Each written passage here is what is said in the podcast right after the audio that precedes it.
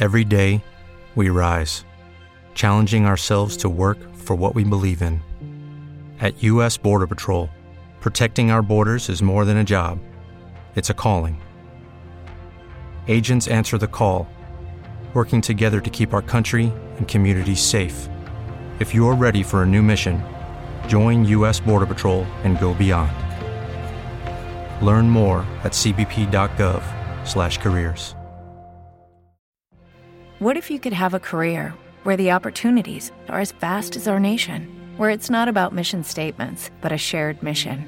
At U.S. Customs and Border Protection, we go beyond to protect more than borders from ship to shore, air to ground, cities to local communities. CBP agents and officers are keeping people safe. Join U.S. Customs and Border Protection and go beyond for something far greater than yourself. Learn more at cbp.gov/careers. Hi, everybody. Welcome back. It's Word Balloon, the comic book conversation show. John Siuntres here, and uh, Doc Shaner is the guest today on Word Balloon. You know Evan Doc Shaner, wonderful work over the years, fantastic uh, covers for uh, DC collections of uh, Silver Age and Golden Age comics, and uh, of course, variant covers.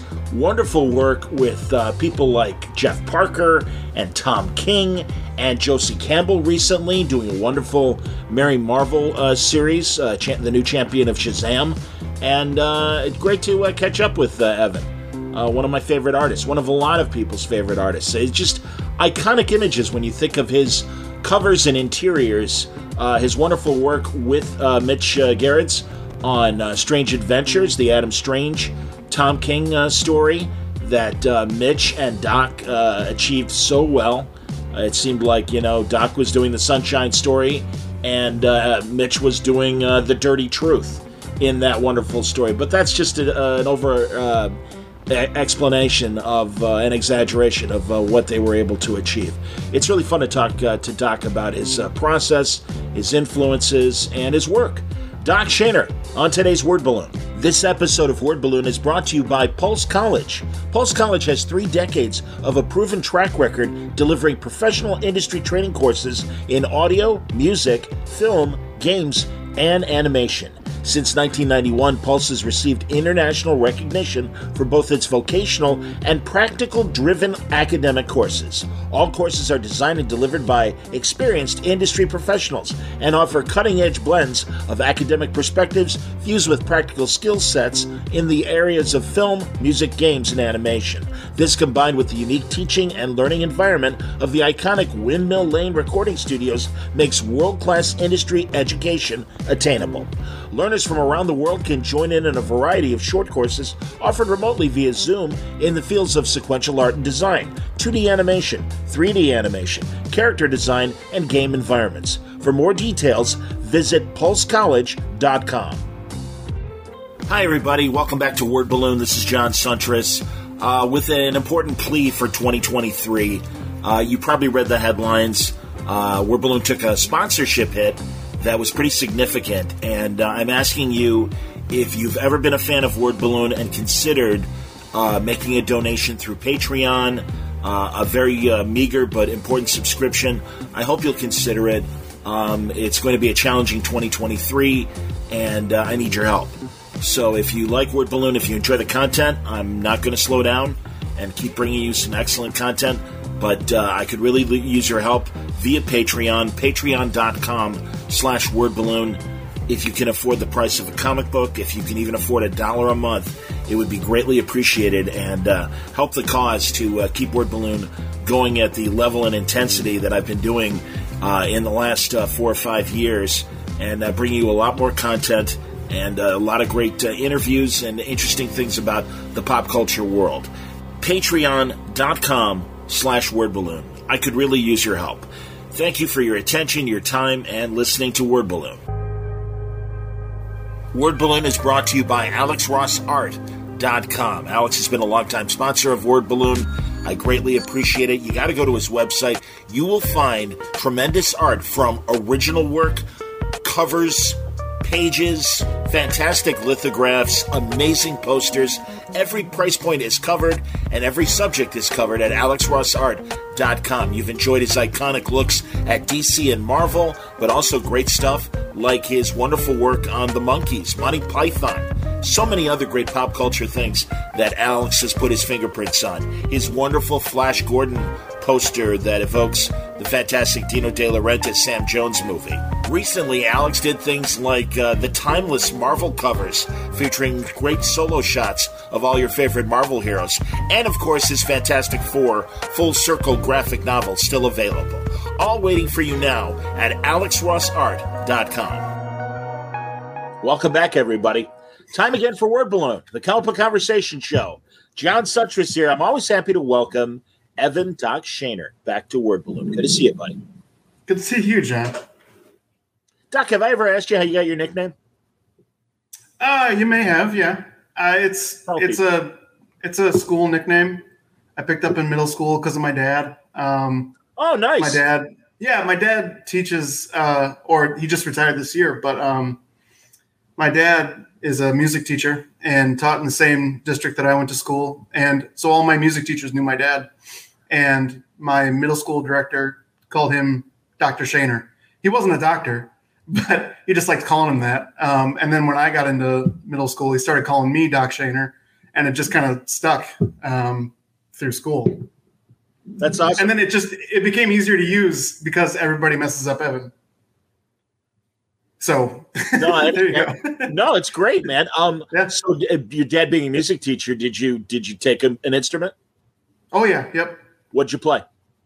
Uh, I started out on trumpet and um, taught myself piano, and then nice.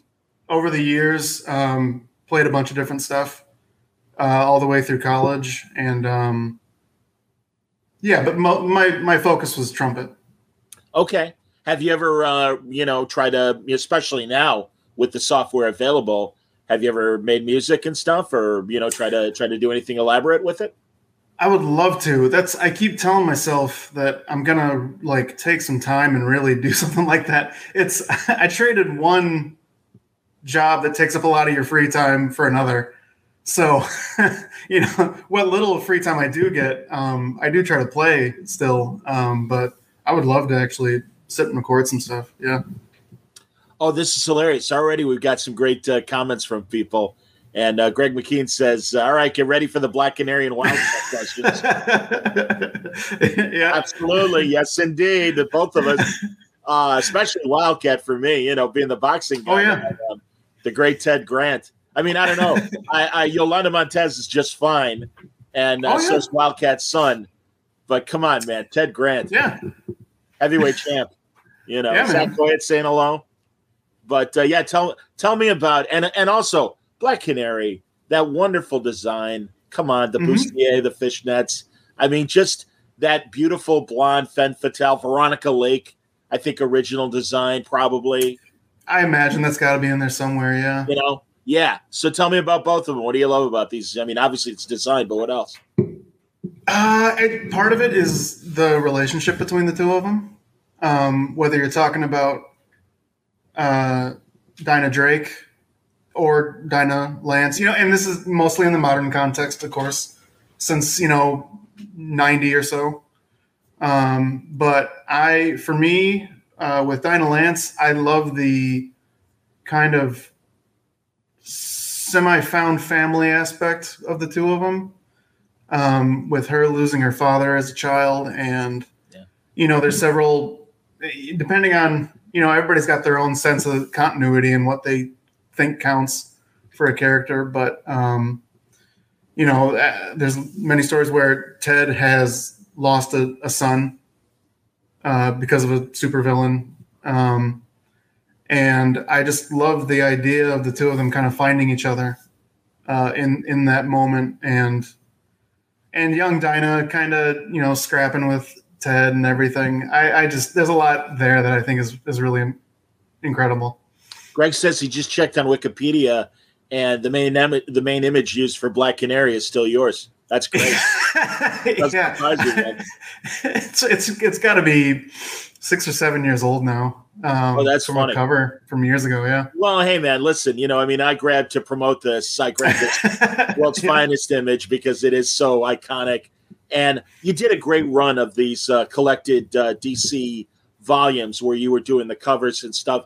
And truly, Doc, Mhm. and I'm not the first person to say it, it's that wonderful combination of knowing your influences but putting a modern spin at it at the same time. And you know, I mean, Yeah. you know, yeah. So, who who are your guys? Who are who are your uh, influences? Uh, I mean, my main three are uh, Joe Kubert. He was the first one to really like. That was the, one of the first artists I really latched onto, who I saw had a distinct style. I loved the storytelling. I loved his figure work. Um, so much of his line work was so seemingly effortless, and it and it just moved. Um, and even as a kid in high school who didn't really have a great grasp of why I liked what I like, um, I knew I liked that. And um, so Joe was the Joe Kubert was the first one, and then uh, it was Mike Wieringo Of course. Oh, and uh, and then Darwyn Cooke. So those Uh, are my main three guys. does not surprise me. Absolutely. Uh, did you have a chance? You know, Mike passed away maybe before you were a pro. I'm not sure. Uh, It, uh, he passed in 09. 2008 or nine. Yeah, yeah, yeah, 09. Yeah. No, I remember it well, sadly. I always say, man, you know, you'll forgive me. Anytime anyone brings up Wieringo, I always like to say, and it really meant a lot. He was like the first big creator that took an interest in what I was doing. And I'm Mhm. like, I'm like, hey man, any any suggestions on how to do good interviews with creators? What are boring questions or whatever? I'm like, please, you know, I'm a sponge. Tell me, tell me what I need to know. And he was incredibly kind to me. And I met Kubert before he passed away. And of course, Mhm. I, I, I got to know Darwyn a bit before he passed away as well. Did you get a chance to meet uh, Darwyn or Joe? N- uh, Joe, I did. Um. Joe was Joe was at the the very first convention I went to, and it was the whole reason I went. He, I, I don't know what brought him there in the first place, but he went to Mid Ohio Con in had to have been maybe 09 or, or 2010. Um, and I'd never been to a convention before, but I saw that he was going to be there. And this was, it must have been shortly after Wieringo passed because I remember thinking, like, I got to meet these guys while I can.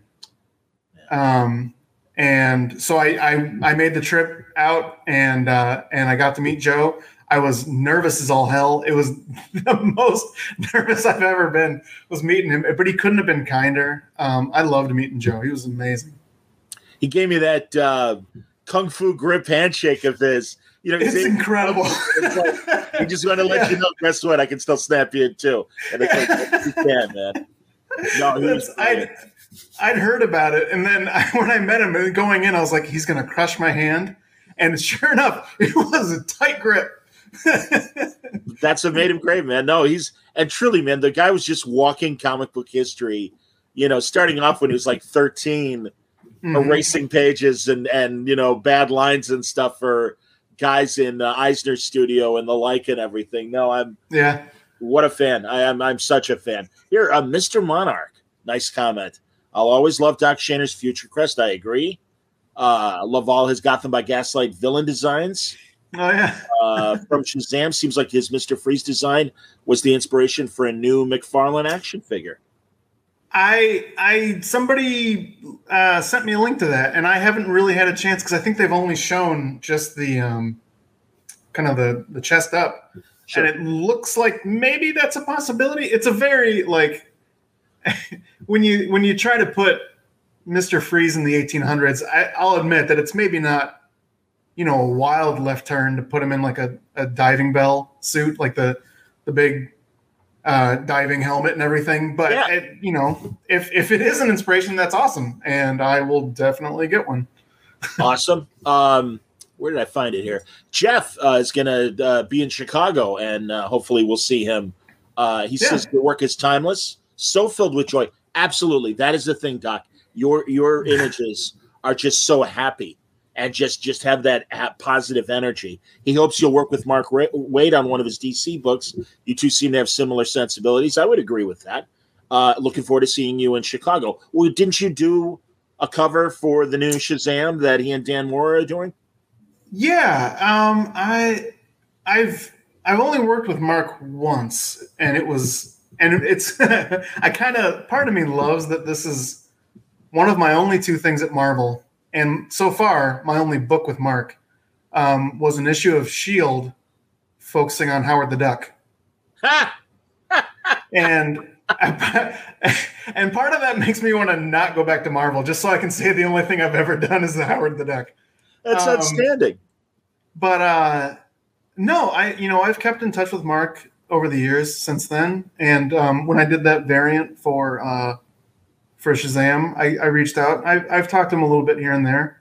I think it's and I think he said similar, but um, I'm always open to working with him again. I you know I'd love to.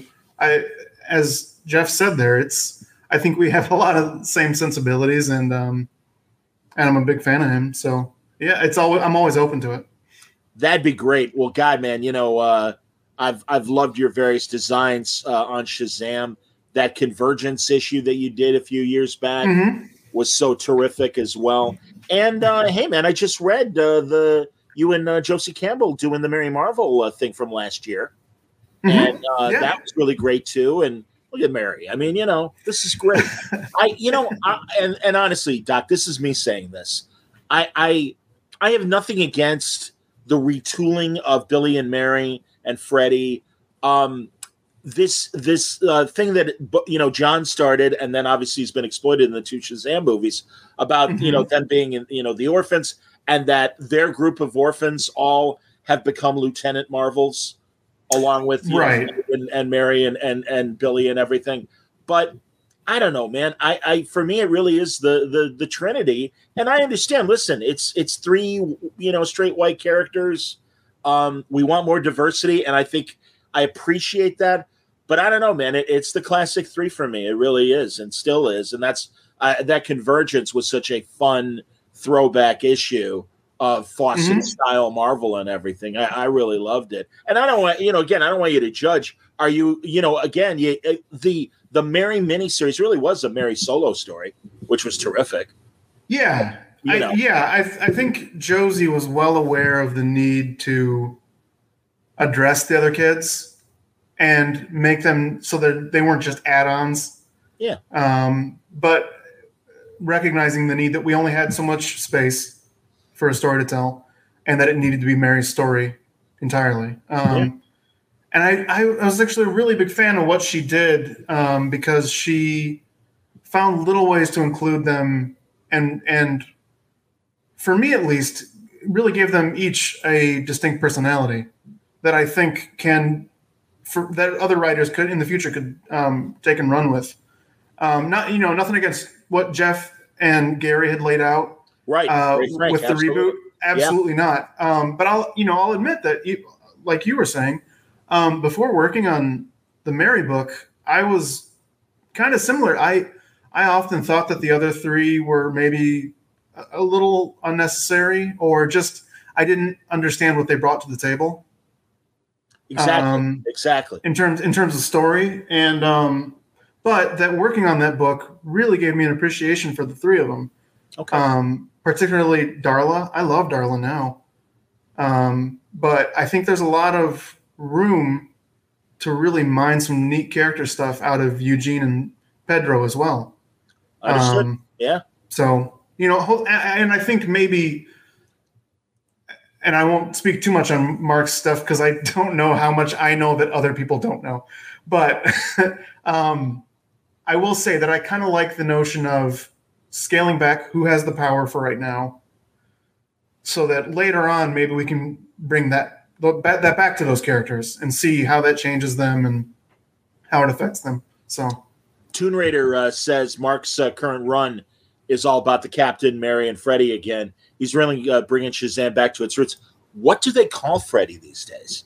Because I know they kind of avoid the Captain Marvel moniker for Shazam for Billy, uh, and I get it. I so get it. Yeah, but it is a shame because, as you know, man, Christ, we had like literally fifty years of yeah. being Captain Marvel, and it's like right. now Shazam, and it's like, well, he can't really declare his name to anybody or he's going to change back to Billy. yeah, so, exactly. You know, whatever. But and also, good lord, I mean, I loved when um, when Judd Winick had uh, had uh, had Freddie in um, uh, God. Now I'm blanking on the name of the book, the team book that he had him in. Um, uh, was he on the Outsiders? He was on the Outsiders. If not the Outsiders, I forget they're called. Somebody in the chat's going to remind me, but they'd call yeah. him CM. you know, CM threes through CM squared. Oh yeah, yeah. I think know, that might have even been in the um the Ordway Krause book as well. I, you know, you might be right. I got to ask Jerry next time I see him. Absolutely, you're right about that. Yeah. Good lord. Um, okay, that's hilarious. Greg says Freddie the little cheese. Absolutely, man. there you go. Instead of the big cheese, why not, man? Uh, yeah, and and uh, also DJ Riley says Billy's superhero name is the Captain in the Waid Run, and I and I like that. That's good. Right, and he is the captain for Christ's sake. Yeah, and I think. I, and maybe I'm reading too much into it, but I think Mark has kind of said it in a way that it doesn't feel like it's permanent necessarily. So, you know, we can just ride with that for now, and and kind of you know, all right, we we all know what he means. Absolutely, but we'll we'll we'll take that for now. You know. Uh, Tomb Raider says uh, Waid fixed it by changing Shazam's superhero name to the Captain as a nickname. Uh, Mary's still Mary Marvel, but yeah, I guess they haven't cl- clarified who Freddy is yet. So and I don't. as far as I know, Freddy doesn't have his powers back yet. So I think maybe for right now it's a non-issue. But is, um, is Freddy still uh, physically disabled? Yes, he. Okay. At the beginning of Josie and our and my story, uh, Freddie had just come out of the hospital after being very sick. Um, okay. Uh, but you know what? And this, and this is nothing against Mark or Dan in any way whatsoever. But Freddie showed up in issue one of Shazam with black hair again with no explanation. So who knows? Good, good. Hey man, whatever. you know, I, honestly, I mean, I love, I loved CC Beck and Kurt Schaffenberger and everything, and those designs. But those uh, Captain Marvel Junior stories that Mac Raboy did oh, like, they're amazing. Oh my god, it's like storybook beautiful. Mm-hmm. And as you likely well know, that totally the two guys that were completely gaga over that were Dean Martin and Elvis Presley. And it's like oh yeah. The, two of the yeah. kings of cool are looking at Mac Raboy Captain Marvel Jr. stories and going, that's the look, man.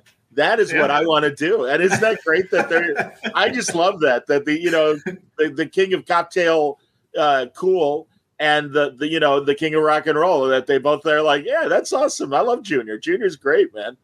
Yeah with them totally. with them yeah. He's one of my favorites. You know and I, i've kind of looked at it as i had a good chance at cap. I've had my shot with mary. I, at some point i would love to come back and do something focusing on freddie because i really love freddie. That'd be terrific. Yeah i would love to, and just like yours and josie's mary story and stuff yeah let's get a freddie story. Good lord What's mm-hmm. you know? I'm telling you that Judd Winick uh, group, and I, it might have been the Outsiders, but there was, uh, and he, for some reason I'm thinking of Rebels, and I know that is or the one that he did at Marvel that was all the alternate universes. Oh right, um, but it probably like was Exiles, maybe or yeah. Well, I know Judd did the X, Exiles was Marvels. Yes, yes. Yeah, uh, Judd did the Trials of Shazam. That's which true when too. Freddie yes, briefly took over for for Cap. And Howard Porter uh, was the artist of that. Yes. Yeah. Yep. No, no, no. I remember that. Uh, Jeff says, uh, I'd love to see Doc get a nice long run on Superman. I think along with Gary Frank, he's got a great iconic look for the Man of Steel. Well, absolutely, man. You know, oh, I mean, again, thanks, I'll, I'll, toss up that uh, wonderful shot minus. No, but again, there's a there's an innocence to him. I think in your face when you do uh, when you do Superman. It's I, every time I draw him, I find new little things to kind of inflect in there. So it's it's an evolving an evolving process with Superman in particular. You did a didn't you do a red, white, and blue uh, Superman story? Yeah, yeah. Well, I did a cover. Um, oh, okay. For the last issue. Yep, we were. I think we were just wrapping up Strange around that time, so I I was doing a few covers. Uh, Henry wants to know what shoes you're uh, rocking right now. Hi, Henry. Henry. He asks me this every time I see him at a convention, and I'm gonna, I'm gonna disappoint him because I'm wearing the exact same boring ass Skechers I was wearing the last time I saw him. That's all right. Hey, did you see? If you're a shoe guy, did you watch uh, the Amazon Air movie with uh, Jordan and Nike? No, but I, you know, it's I kind of want to see it. it's good. It honestly, Yeah. man, and especially being a, a Chicago guy that was living that Sure. era and everything, it was great. And I forgot how important and vital Adidas was to the sports world. Mhm. And and I mean, it's really like Converse, Adidas, and Nike going after Jordan in 1985 or 84. And it's Yeah. like, God, you know, and it's like, wait a minute. And again, you know, I have my background in sports with you know uh, talk radio and everything, and I, and Sure. especially boxing. And I'm like, you know, Larry Holmes was an Adidas guy, and I totally heavyweight champion, man. So yeah, he was Yeah. wearing it. And also uh, Rick Barry and Dr. J. Uh, I'm sure you've Right. seen those '70s comics where it was the back cover Oh, yeah. ad. And Yep. uh, Rick Rick Barry did our TV show in Chicago one year, and I and I Yeah. brought the cover, and he's like, I see this at least every month at autograph signings that I do. He's like, that's great that you have it, and it's and I always make fun of him because you know you got Dr. J and totally vintage Dr. J, you know, slam dunking and stuff. And then you got Yeah. poor Rick Barry, the the the stoic white guy. Now it's my turn, Julius. And he shoots a three pointer or whatever. yeah. And sadly, knowing Rick Barry, it's like, yeah, they kind of got you right, Rick. I forget who the artist was on that, but uh, Sure. oh man, those are those are fantastic. That's Hilarious. amazing. So uh, Sean says hello and says uh, fire up chips. Oh shoot! Fire up chips. What's what's that a reference to, man? That's um. I went to Central Michigan University, and Oh, we we have the distinction of um having. Uh, uh, by the time I got there, it was the chips, but when my dad went there, it was the Chippewas. And Ah, in the meantime, the community came together and realized this isn't a great mascot, and maybe we've been horrible to the community. Um, so by the time I got there, uh, they were the chips. that's a great solution, though. That's terrific. Um, It- man, I'll tell we you. didn't have a mascot to speak of anymore, but but it, you know it's it's fine. You know, and now we get to say fire up chips, which makes like no that. sense, but I like it. Well, I like it too, man. Well, you know, you're talking to a guy who's in Illinois, so you know, between the Fighting Illini and the Blackhawks, we still have our Native Yeah. American uh, mascots, uh, for better or Yep. for worse. I mean, I think you know the the Champaign, Illinois people from Illinois uh, for the U of I are very are very uh, you know they have always involved the the the Illini um, tribe in in their stuff, and I I have no Mhm. idea what the current political status is and at least you know and and the blackhawk well at least it's a noble depiction of the blackhawk as opposed to atlanta with the braves or cleveland Right. with the indians and stuff i i don't know Yep. i i don't know. Yep. With Lucky Land slots, you can get lucky just about anywhere. Dearly beloved, we are gathered here today to. Has anyone seen the bride and groom? Sorry, sorry, we're here. We were getting lucky in the limo and we lost track of time. No, Lucky Land Casino, with cash prizes that add up quicker than a guest registry. In that case, I pronounce you lucky. Play for free at LuckyLandSlots.com. Daily bonuses are waiting. No purchase necessary. Void where prohibited by law. 18 plus. Terms and conditions apply. See website for details.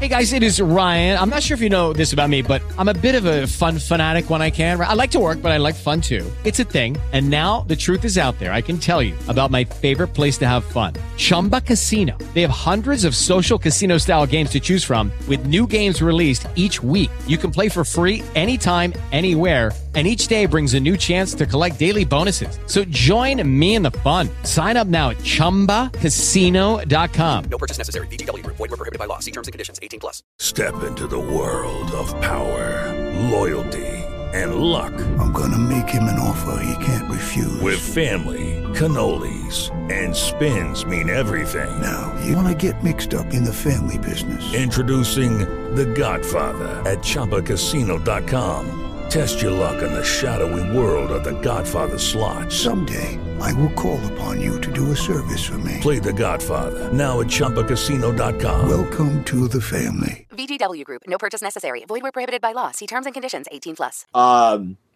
Toon Raider says since they showed superpowered Freddy as a kid instead of a blonde adult for that flashback panel, I think they're just using old designs to get that classic feel for Dawn of DC. And uh, let's see here, what else? Uh, yeah, uh, you know, whatever. If you know, I'm not sure. yeah, okay. Sure. Uh, let's see. Oh, that's funny. Mike says Freddy should be the ensign. or the lieutenant. yeah, you could be the lieutenant. You know, sure. I miss, although I miss uh, Fat Billy, Tall Billy, and Hillbilly, the original lieutenant. Sure, yeah, yeah. right.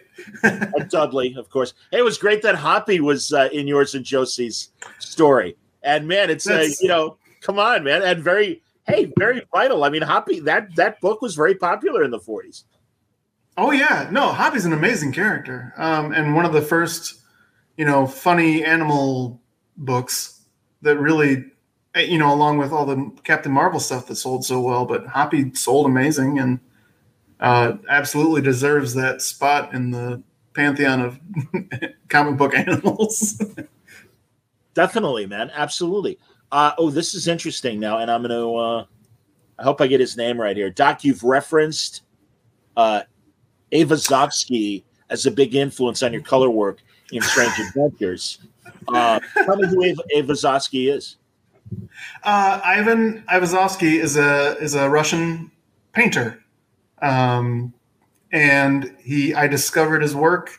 He does a lot of landscape work. Um, very rarely ever draws you know paints people, um, but it's a lot of ships crashing on shores and very dramatic like moonlit uh, water. And um, I, I discovered him while we were working on Strange, and he just does this really vibrant, colorful uh, landscape work, which really lent itself well to Strange because we I really wanted my side of it to look truly otherworldly, and so I really pumped the colors up pretty far.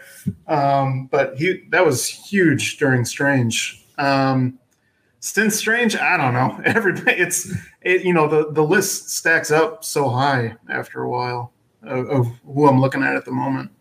Okay, you know I'm going to throw up your uh, character designs for Adam, and as I Mhm, was telling you, man, I mean, look at that. First of all, again, that that uh, happy face, uh, which belies the story that we're, uh, you know, that that strange adventure story is so great. And as I told you, I just love everything about Adam Strange, the fin, Mhm. the jetpack, everything.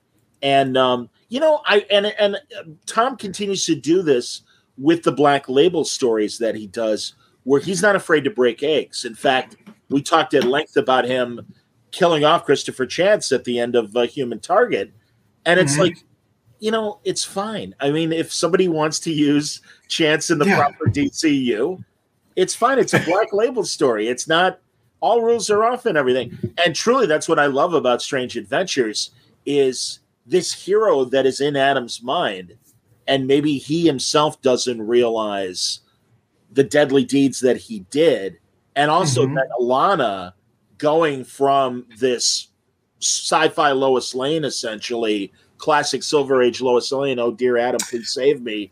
To Yeah. this very manipulative, uh, smart woman that uh, you know is is moving things behind the curtain that maybe Adam doesn't even realize is going on. Mm-hmm. And I Yeah. love so tell me tell me about that experience. And also, I mean, you guys, you, Mitch, and Tom deserve all the accolades. Mitch Gerads everybody. I hope I'm saying Mitch's last name right. Is it Yeah, yeah. Uh, Gerads right. Gerads, yeah, no, Yeah, you okay, got it. good, good, good.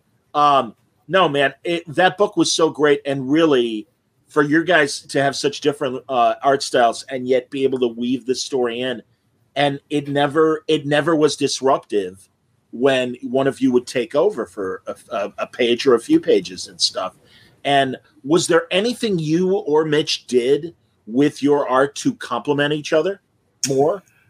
Uh, I, I mean, I can't speak for Mitch. We've never talked about it in that sense. Um, but I, yeah, there were there were times where I would push it as as much as I'm able to a little more toward Mitch's style, where because there were certain places where I wanted to blur the line between them a little bit um, for the sake of the story. Um, so yeah, there, there were a few times where, or you know, for the most part, as as the book went on, we stopped showing each other what we were doing. The first issue or two, we really were um, like, "Hey, what are you doing on this page? Let's let's coordinate. Let's really go back and forth and see what we're doing." Um, and then as we went on, we stopped showing each other more and more. and and and the thing is, like Mitch got all my pages. Mitch was the one who put the pages together. Ah, uh, before the issue went to print. Sure. So he would see all my stuff, but before then, we, I mean, we talk every day. Right now, I've got my messages uh, turned off because I know if I don't, I'm going to get a ton of pings from Tom and Mitch and Clay. um, but uh, uh, I mean, we talk every day, but uh, we stopped showing each other because we, I think we were trying our best to surprise each other and Tom. Um, so it's funny because we, yeah, near the end, we we just stopped. That's cool. Dude, I remember, yeah. uh, and I, and I'm sure you do too, because I mean the significance of that convention, that C2E2 that literally was like a week or two before COVID shut everything down. yeah, and, and right. we had that great dinner and everything in, in the city. Mm-hmm. And my friend Jeff, who is not a comic book guy, but he still is like, those guys are really nice. I'm like, yeah, of course they are, man. I'm like, you know, so no, you know that that meant a lot to him, and of course we had a great time. So, oh, uh, so no, that was cool. Um, let's see here. Uh, Greg says, let's see what Greg says. I love that both you and Mitch got a cover for each issue. Did you guys take turns designing the general composition of each cover, cover or uh, did Mitch or you uh, have a general lead in terms of design? Uh, I also loved that Mitch and I each got a cover because moolah. but um, no, we the first cover I think we knew would be important to coordinate. So we I don't even remember how we landed on that shot of you know on his is, is Adam kind of against a kind of a graffiti kind of look, and That's- mine is supposed to be a you know a pretty standard take on a sci-fi hero kind of space opera sort of thing. Yeah, yeah. Um, we knew that we wanted to at least if, if every issue wasn't exactly the same layout wise, that there would be, at least be a thematic connection. Um, okay. And I think, and it went back and forth. Sometimes, you know, one month I'd have a strong idea and I'd say, "What do you think about doing this?" You know, I, I tried not to tell him what to do with his cover, and the same vice versa. Uh, he, you know, he'd come in with an idea, and I go, "Well, I think I could do that with that idea." Um, and it, even now, I'm, I'm not sure I could probably remember which covers were his lead or mine. Um, but we knew that the first cover and the last cover would need to probably parallel each other in some way. Um, so that that was pretty coordinated. But uh, you know, most of the stuff in between was pretty collaborative. That that's probably the most collaborative we got on the book. Okay, very cool. There's something too about the face that you do, and I'm zooming in on Adam on purpose here. That is a mm-hmm. very mm-hmm. Dave Gibbons feel to faces, and I don't know if you've if that's conscious on your part or not. No, but I I, I think I can see what you're talking about. You know? I, yeah, I love Dave Gibbons' work, so I'll I'll take it. But um, more more so, I guess, on Adam. Yeah, sure. This, this especially like that image on the far right, uh, that straight on uh, headshot and everything. There's just a mm-hmm. gentleness in the eyes and face that I see in a lot of Dave's uh, designs as well. You know. Okay, it, it's I'll say like the the design for Adam or at least I mean Mitch and I were pretty simpatico on the costume. That you know the the the small touches we made on the costume. Mitch and I were on the same page, um, but Mitch pretty much the the the face was all Mitch. Oh, I think, and it was nice because I think Mitch kind of pushed me out of my own comfort zone a little bit there because I don't know that I would have made his nose quite as big or quite as uh, pointed away from his face, and his chin is a little more jutted. Okay, like his, his, jaw is more, I, I, think, than I initially would have thought with the helmet and everything. Um, but yeah, a lot of that is stuff that Mitch brought to it that I I really appreciated because it kind of made me stretch out of my own comfort zone. His head is a little more narrow and taller than I normally would have maybe gone for. Um, okay, but uh, yeah, no, and, and, like again, a lot of that's Mitch, um, and kind of the interplay between what we were doing. That's excellent. I'm gonna. I, I'm, I was looking online to find some other uh, examples of art. Um, I'll go back to the comments though for a minute. Um, let's see here. because someone was asking. Uh, there we go. Toon Raider was asking. Um, y- y- I'm sure you've been asked this before. What's your favorite DC character to draw? People have the idea maybe either Superman or Captain Marvel. Uh, I don't think I have one, like just one. Superman's definitely one of them. Um, he's as I was mentioning, it's Superman's a character that I feel I can keep coming back to and finding something new to kind of dig out of there every time I try. Um, or at least I, you know, I, I kind of surprise myself every time I draw him that it's there's something there that I didn't see before. Um, definitely, as John and I were talking earlier, Wildcat is somebody who I just I have a blast drawing. He- Oh yeah, that's such a and it's you know my take is very much driven by the the Alex Toth vision. You know the, the original the the Irwin Hasen um, um, version of him, and that's such a fun design that I, I could draw a Wildcat all day. Have you Uh, have you did you have the chance to meet Irwin at all? No, no, no. I I, I don't know when he when did he pass. You know, I think it was definitely. I don't know. Around, I want to say 2010, and again, people in the Okay. chat can uh, can uh, you know correct me at, at the specific date. But um, in addition to his great Golden Age uh, comic stuff, he did that syndicated strip Dondi, and it's Yes. about the war orphan. And man, you know, my sister and I had very little in common, but Sundays reading Dondi was like such a thing. And I was so glad this is like 2008 or something like that in New York. Sure. And I'm just like, Mr. Hasen, I gotta tell you, I love Wildcat. I told him about my boxing background because he knew my editor uh, and good friend Bert Sugar from Boxing Illustrated. So we bonded over that. And uh, but I'm like, I got to tell you, man, my sister and I, you'd have us weeping every Sunday over the adventures of poor Dondi. And he's like, "Oh, thank you. That's very nice." And he had a tiny little Irwin Hasen, and he was like Yeah. barely five feet tall. He's in this awesome, like 50s like safari suit is the best way to describe how he used to dress for for uh, conventions and stuff. And just this Yeah. little sweet man and everything, just funny as hell. So yeah, that was that was really cool. Um, I hadn't thought about Dondi in a while. That's a great, great strip. Yeah, man. No, So and it good. really and and really, I mean, a bit of a departure from what he was doing with Wildcat and Green Lantern. Oh, and the- yeah. and the DC, you know, the All American comic stuff that he was doing in the '40s and stuff. Oh yeah, good. Mhm. Uh, Bill, you read my mind. I was going to ask you about this, Doc. We're going to zoom in on you, but he wants to know uh, who who what the art is behind you on the wall. Oh, uh, well, here, let me. I can- Yeah. So all of this is my kids.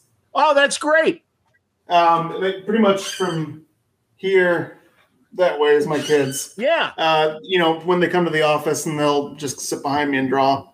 Um, this, if, if you look right, uh, if I can coordinate this, oh my God, come on, Evan.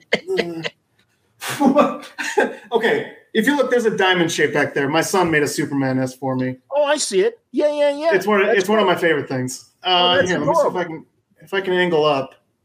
Um, I got a few prints back there. Wow. Um, there's a Steve Lieber print. Cool. Um, some of the I wish I could remember the artist's name. These two smaller ones down here are just two. They kind of look like 50s travel ad art. Oh, like- fun. um, Yeah. and then the Mars poster. I wish I remembered. I got that off of um I think it was Mondo, maybe, or Gallery Nucleus. I'm not sure. But it's just a it's a you know, travel to Mars poster Sure. that I liked.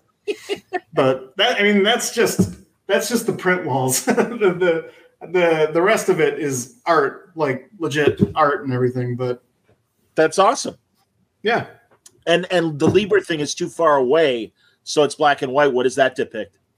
That's he has this great print of these Arctic apes sitting in like a natural hot tub, and in the middle of them is this giant gorilla with like like a cup of coffee. I assume it's coffee, but it's this gorilla just lounging with a cup of coffee, and it's one of my favorite things ever. Um, Lieber's great, man. partially because Steve's the best. I love Steve. Oh, and, yeah. um, but that's one of my favorite things. His uh did you get a chance to do a Jimmy Olsen uh cover at all? No, um, that's Rebirth Fraction. I think if the if I remember correctly, when they were doing Jimmy Olsen, we were pretty deep in on Strange, and I wasn't doing much else. So okay, okay, I would have loved to, but that's that's okay. I mean, it's a Steve's incredible, and I loved what he did on that book. Him and That's Matt like- both. Yeah, man. Uh, all right, I'm I'm gonna dig this up, Greg. Greg wants to know where that sweet uh, Joe Quinones uh, Canary Zatanna cover is. And right uh, all right, there you go. It's all right. I want you to pull it off the wall. It's all right, man. But Yeah. uh, I, it's. I wish I could show you. It's. I, everything is on the wall so that I can see it while I'm working. Um, Matt Donahue wants to know: uh, Will you do more Aquaman? Yeah, you did. You did great Aquaman stuff, definitely. I I would love to. It's he's one of my favorite DC characters, and I'd kill to do more Aquaman. Um, getting to do that eight pager with Parker was incredible. Um, I I couldn't have asked for a better way to have my first Aquaman story um, than with Jeff. So you, you and Parker are a great team. I mean, I love Future Quest and the Flash Gordon stuff that you did, uh, and uh, as you mentioned, the Aquaman stuff. So yeah, any I don't know if uh, that's in your future at all. And again, you, I don't need you to spoil anything, but it'd be great to see you guys back together again. I would I would love to work with Jeff again. It's it, when when we worked on the Aquaman story, it had been a few years since we'd done anything together. I you know, of course we kept in touch. Um cuz he's like he's like my comics older brother. I can appreciate that. I've I've known Jeff since I was in college and we we've known each other a long time and he he really helped me when I first started working professionally. I I you know, and even beside all the work we've done together, I wouldn't be where I am without him. Um, so it was nice when we worked on Aquaman to it, it was very easy to to jump back into that that uh, partnership with Jeff. So That's that's great, man. When uh, again, very early on, Jeff was one of my first uh, guests on Word Balloon, and it was his interview. Mike Wieringo emailed me, and it's like, "Hey, I'm having trouble downloading this conversation you had with my friend Jeff." And I'm like, yeah, yeah. you know, I was thrilled. I'm like, uh, "Would you like to come on my show?" I mean, and literally at that time, I had like Jeff and Mark and Draco. I mean, you know, Mhm. great, great guys, great creators and stuff. But it was so Yeah. beginning, and truly, it was like, oh my god, here's a guy. And no disrespect to Mark or or uh, Parker, but I'm like, yeah, God damn man, Mike Wieringo wants to be on my show. That's amazing. So yes, please. So there's another group shot of. Uh, I'm assuming this is like a Christmas card or something you made. Yeah, for uh, for a few years, it's I haven't done one in a year or two, but for a few years there, um, you know, come December, I would kind of take a look at whatever I had worked on that year and then throw it all into a, a fake holiday card. Are And those that year terrifics? was Yeah, are those yeah that was that was that was the year I did um, Terrifics, Man of Steel, and Supergirl. Outstanding, Um, man. That's so- great. You know, I loved that the Terrifics was really uh Didio going, hey, all right, uh, listen, uh, they don't want to do Fantastic Four anymore. Let's uh, create a DC Fantastic Four. And that's essentially what he did, man, which is great. You, and you wouldn't believe how long it took for that to clue in for me. I, Really? Marie, I I met uh, with Marie Javins in Seattle the, the year before Terrifics finally hit the stands, and I was asking her like she she had mentioned the book to me, but didn't tell me the characters or anything. It didn't really didn't give me any setup other than I think she told me Metamorpho would be in it, and so I already told her. I said you already hooked me, so Damn just straight, tell me man. what the rest of it is. Oh my God. Yes. Um, yes. And then she told me it was Mr. Terrific and Metamorpho and Plastic Man and a, a newer character. And it took me forever to realize that it, this was Dan doing Fantastic Four.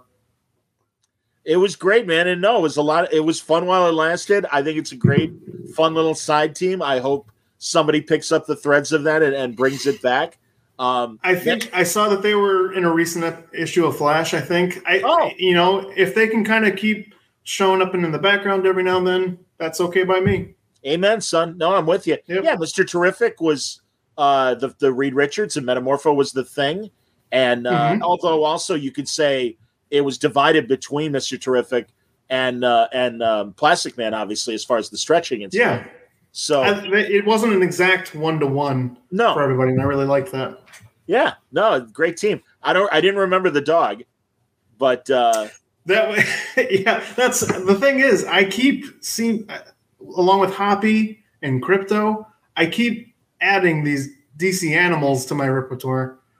That's great. and, and and Metamorpho was one of them. I don't know what they call him in the books, but my son called him Metamorpho. Metamorpho. So that's just, That's what, that's just what we went with. That's nice. How old are your sons? Well, uh, I have a, a daughter who's 12 soon, and my son is going to be seven next month. So Oh, that's great. God, man, Yeah. Doc, how how time flies. I remember asking you to come on seven years ago or so, and you're like, "Hey, uh, we're expecting. I can't Yeah. do it right now." And I'm like, yeah, yeah. "Totally understand, man. No, no, no." With Lucky Land slots, you can get lucky just about anywhere. Dearly beloved, we are gathered here today to. Has anyone seen the bride and groom? Sorry, sorry, we're here. We were getting lucky in the limo and we lost track of time. No, Lucky Land Casino, with cash prizes that add up quicker than a guest registry. In that case, I pronounce you lucky. Play for free at LuckyLandSlots.com. Daily bonuses are waiting. No purchase necessary. Void where prohibited by law. 18 plus. Terms and conditions apply. See website for details. Hello, it is Ryan, and I was on a flight the other day playing one of my favorite social spin slot games on chumbacasino.com. I looked over the person sitting next to me, and you know what they were doing?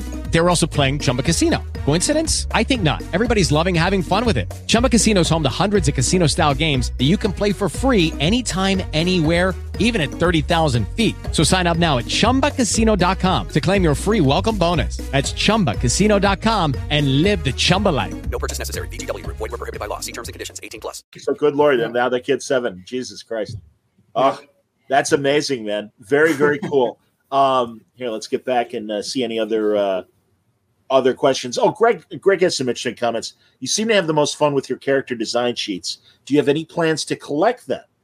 And again, we'll put we'll pop up some of the ones like Flash Gordon, Shazam, uh, Green Lantern, Marvel 1872, Strange uh, in an art book. Now, obviously, that crosses a lot of different publishers and a lot of different intellectual property holders, and that might be make it hard to Right. sell a sketchbook per se like that. I don't know. That's that's come up before. I've had folks approach me about doing an art book, and yeah, the tricky thing is is pretty much everything I've done is licensed. Um, Yeah, yeah. and I don't have the head for figuring that out. Now, people have offered to figure that out for me, but even then, it's it just I I don't know if it's my own Midwestern sensibility that says I can't have an art book about me yet. That's not okay. um, but you know, it's ev- uh, whenever the character design sheets come up, you know, people talk about wanting a, another who's who or a that like that Garcia Lopez uh, style guide from the '80s. Um, yes, yes. uh, and I, you know, I obviously I have a lot of fun with the style guides. That they, for me, they're uh, a nice way to figure out the character while I'm prepping for the next thing, and I enjoy just having them around. It's it's a nice free. as sad as this is, in my free time, I work on work. Um, Well, you're figuring you're figuring these guys and women out. I mean, you know, and their designs Yeah. and everything. I can appreciate that. God, we got to petition Marie.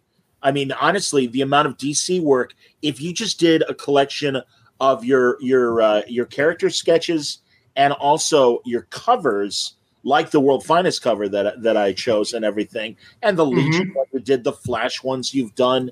I mean, that'd make a nice little volume. I could appreciate that. So, Marie, I do okay. I'll send a memo to Marie. We'll make it happen. All right.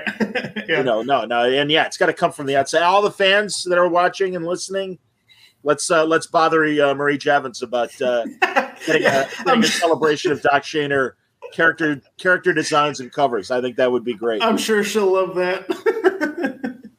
Um, Mike says uh, Metamorpho, the Element Dog, is a tremendous name. I agree. How about Ramona Fradon, Doc? Have you had a chance to meet her?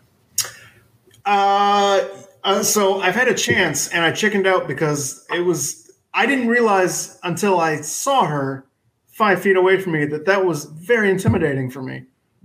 Um, she she could not be sweeter. I, and I've actually Lovely. I've exchanged emails with her because I inked and colored a metamorpho cover for Tom's book, uh, Danger Street. Yes, and she she she couldn't have been kinder. She was very easy to work with. I, I it was a dream. I I I managed to keep a decent cap on like you're such a big deal to me and um because that that original run of metamorpho is incredible it's it's pretty perfect comic bookery I'm with you, man. I'm so with you. Again, I, I was reading that stuff when I was a very little kid. I'm assuming they were maybe re, you know reprints in the 70s or whatever. But Mhm. uh, I at, my first New York Comic Con, I got a Metamorpho sketch from her, and then um, I don't think I don't think she does shows like she used to, but she has two guys. Uh, she will do a bunch of five by seven like card sketches, and they're reasonably priced. And Oh, I yeah. I have a Green Arrow from her, and I have a Namor. I thought uh, you know I would love to get an Aquaman from her, but having a Sure. Namor from her is pretty cool too.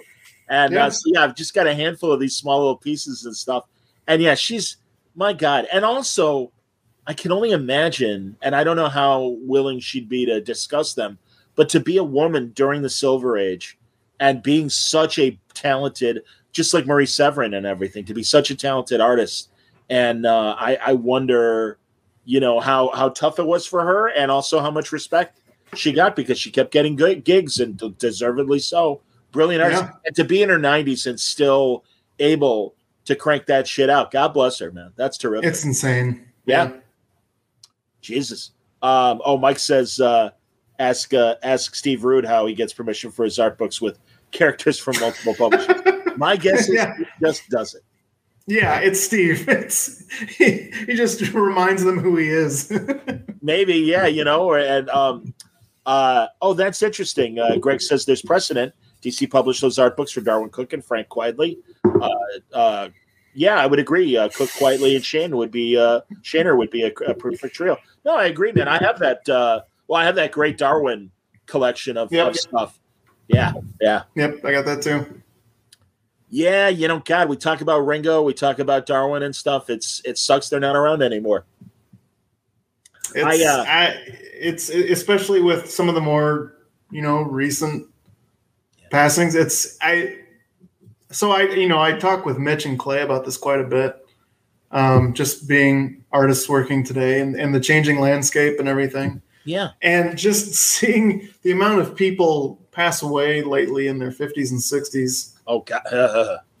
You know, and I'm well, you know, and I'm I recognize that I'm, you know, maybe I'm fretting a little too much. I, I I'm I'm not 40 for another two years. Okay. It still it still scares the hell out of me. I mean, I got 20 like- years. I got 20 years on you. It scares the shit out of me being 58. I swear to God. And it, and it really at C2E2 this year, Higgins is like, "Hey man, are you okay?" And I'm like, "Yeah." He goes, "Well, I know you had a couple of health scares the last couple of years." I'm like, "Yeah, but it's like my I had a leg infection." I I'm like, Mhm. "I'm okay." I'm like, "I appreciate it, but Yeah. and believe me, I'm scared enough on my own when I see guy Right. um, the guy who played Punisher War Journal, Ray, and I forget his last name right now. uh S- Stevenson. Yeah, Ray Stevenson. Ray Stevenson Yeah. was my age. I'm like, Jesus Christ, you know, please, Yeah. You know, and I'm and I'm doing extra sit ups and you know extra laps and shit. It's like, all right, stay healthy. Try and stay healthy. Come on, man. Let's let's. well, that's why like guys like Joe Kubert and you know John Buscema who lived pretty well long lives. It's it's I hate to say it like frame it that way, but it's an inspiration living that long on this lifestyle. Oh, please, absolutely, man. Uh, now this is interesting, Doc, and I, and I'd love to see you maybe pursue this more. James says, with many Golden Age characters going into the public domain in nine to twelve years, do you ever uh, think you would want to do unrestricted? Well, you know, obviously there is that group uh, that were part of um, uh, Fiction House, and I forget, you know, the uh, the Black Terror and uh, Airboy. Um, you know, Yeah. characters from the '40s that already are in the public domain. Um, Mhm. you know, yeah, I, I don't know if you've ever thought about drawing any of those. And those, do those designs intrigue you in any way? Some of them more than others. Um, you know, th- I think there's a few of them that I can appreciate for the time they came from, but I don't know what I'd do with it now. Okay. Um, but yeah, I, it's that's you know it's been so long since I've really given a ton of thought to that because I've been at DC for a while now. Yeah. Um, that I haven't given a ton of thought to that, but you know, before I was exclusive, I yeah, I, I and again, I don't know. I'm not an expert on the legal standings of a lot of these characters, um, but like Zorro is still a huge deal to me. I would still love to do a Zorro book. Oh, that'd be cool. Um, and I could totally see you doing a Zorro book. That'd be amazing. He's he's one of my favorite things ever. Like the movies, yeah. Books, show. I, I loved the show as a kid. Um, Oh, the Guy Williams, uh, the Disney Guy Williams show. Me too, man. Is it sucks? I forget like the specific legalities of why Disney stopped doing it after two seasons, but it really was like a, like a total business thing.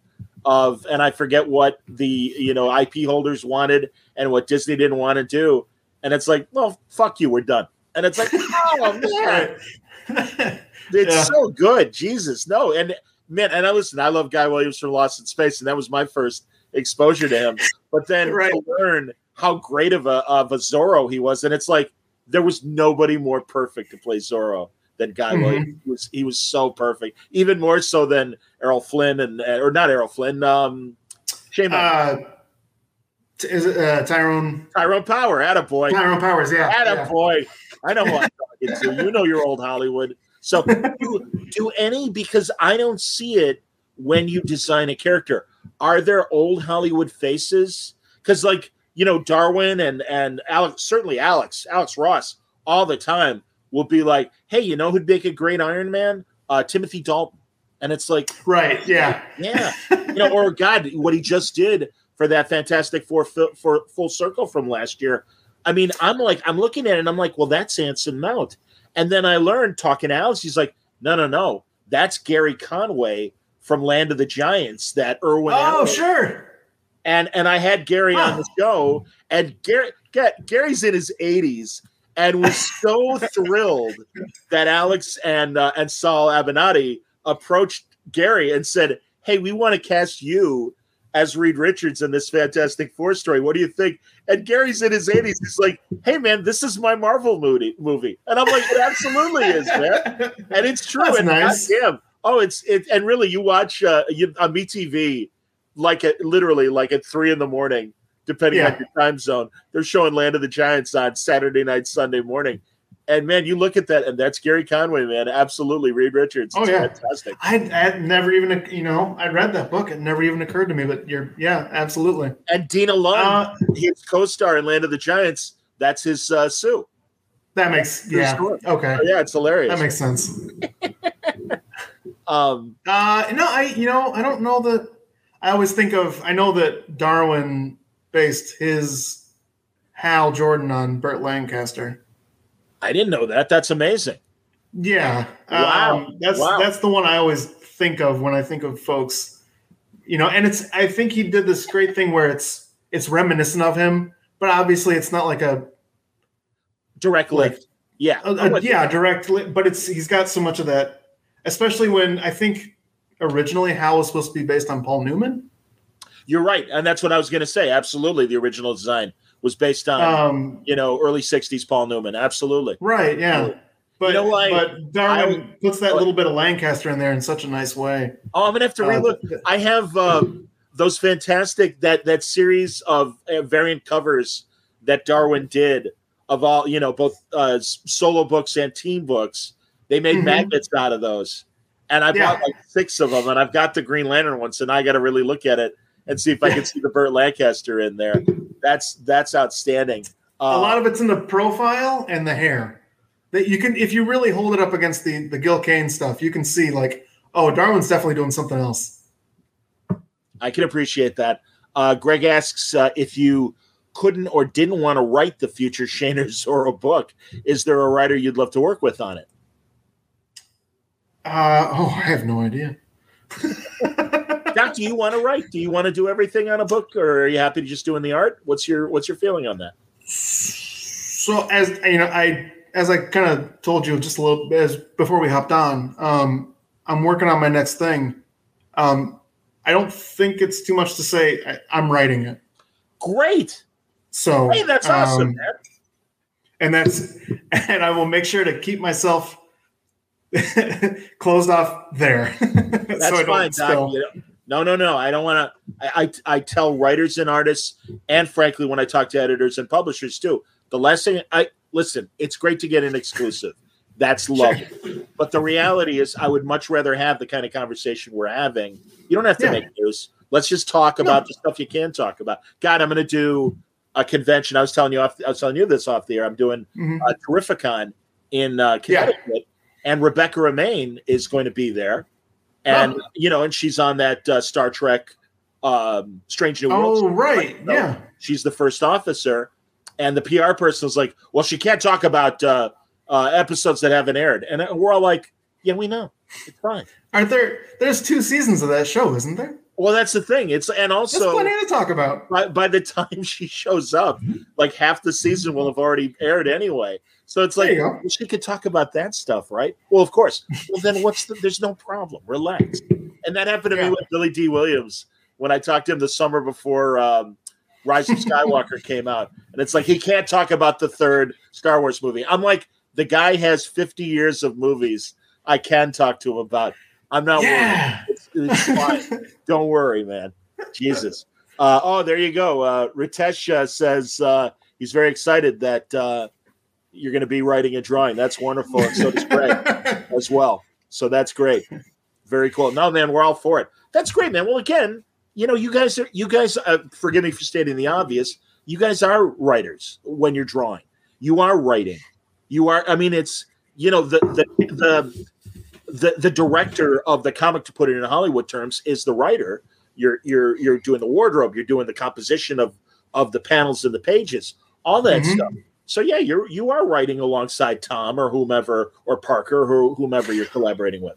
Well, it was I. I've Mitch and I have talked about it. I think it was working on Strange Adventures with Tom that really because he is so generous to his artists um, in terms of the space he gives you to really bring yourself to the book.